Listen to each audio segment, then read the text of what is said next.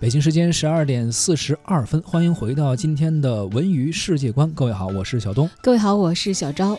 首先来关注话剧《北京法源寺》将会上演啊！从昨天开始，一直到三月十号，由田沁鑫编剧导演的话剧《北京法源寺》将会亮相国家大剧院，特别策划的一个献礼新中国成立七十周年的演出板块。奚美娟。周杰、还有贾一平以及赵环宇将会领衔演绎这部清末戊戊戌年间的一个策动朝野变法的众生相，在历史沟沉中上演别具一格的家国大戏。话剧《北京法源寺》呢，改编自台湾的著名作家李敖的同名长篇小说，以唐代古刹北京法源寺作为背景，讲述在天公不语。对哭旗的晚清啊，康有为、梁启超、谭嗣同等等爱国维新派的人士为中国寻找出路的百日维新的过程。当然，在原著的基础上呢，田沁鑫还查阅了大量的历史史料，直面素来具有争议的一些历史人物和事件啊。当康有为、梁启超和谭嗣同三位核心变法人士因为共同的信仰结拜于法源寺，还有这个这个后来的故事的推进等等等等。其实话剧《北京法源寺》呢，是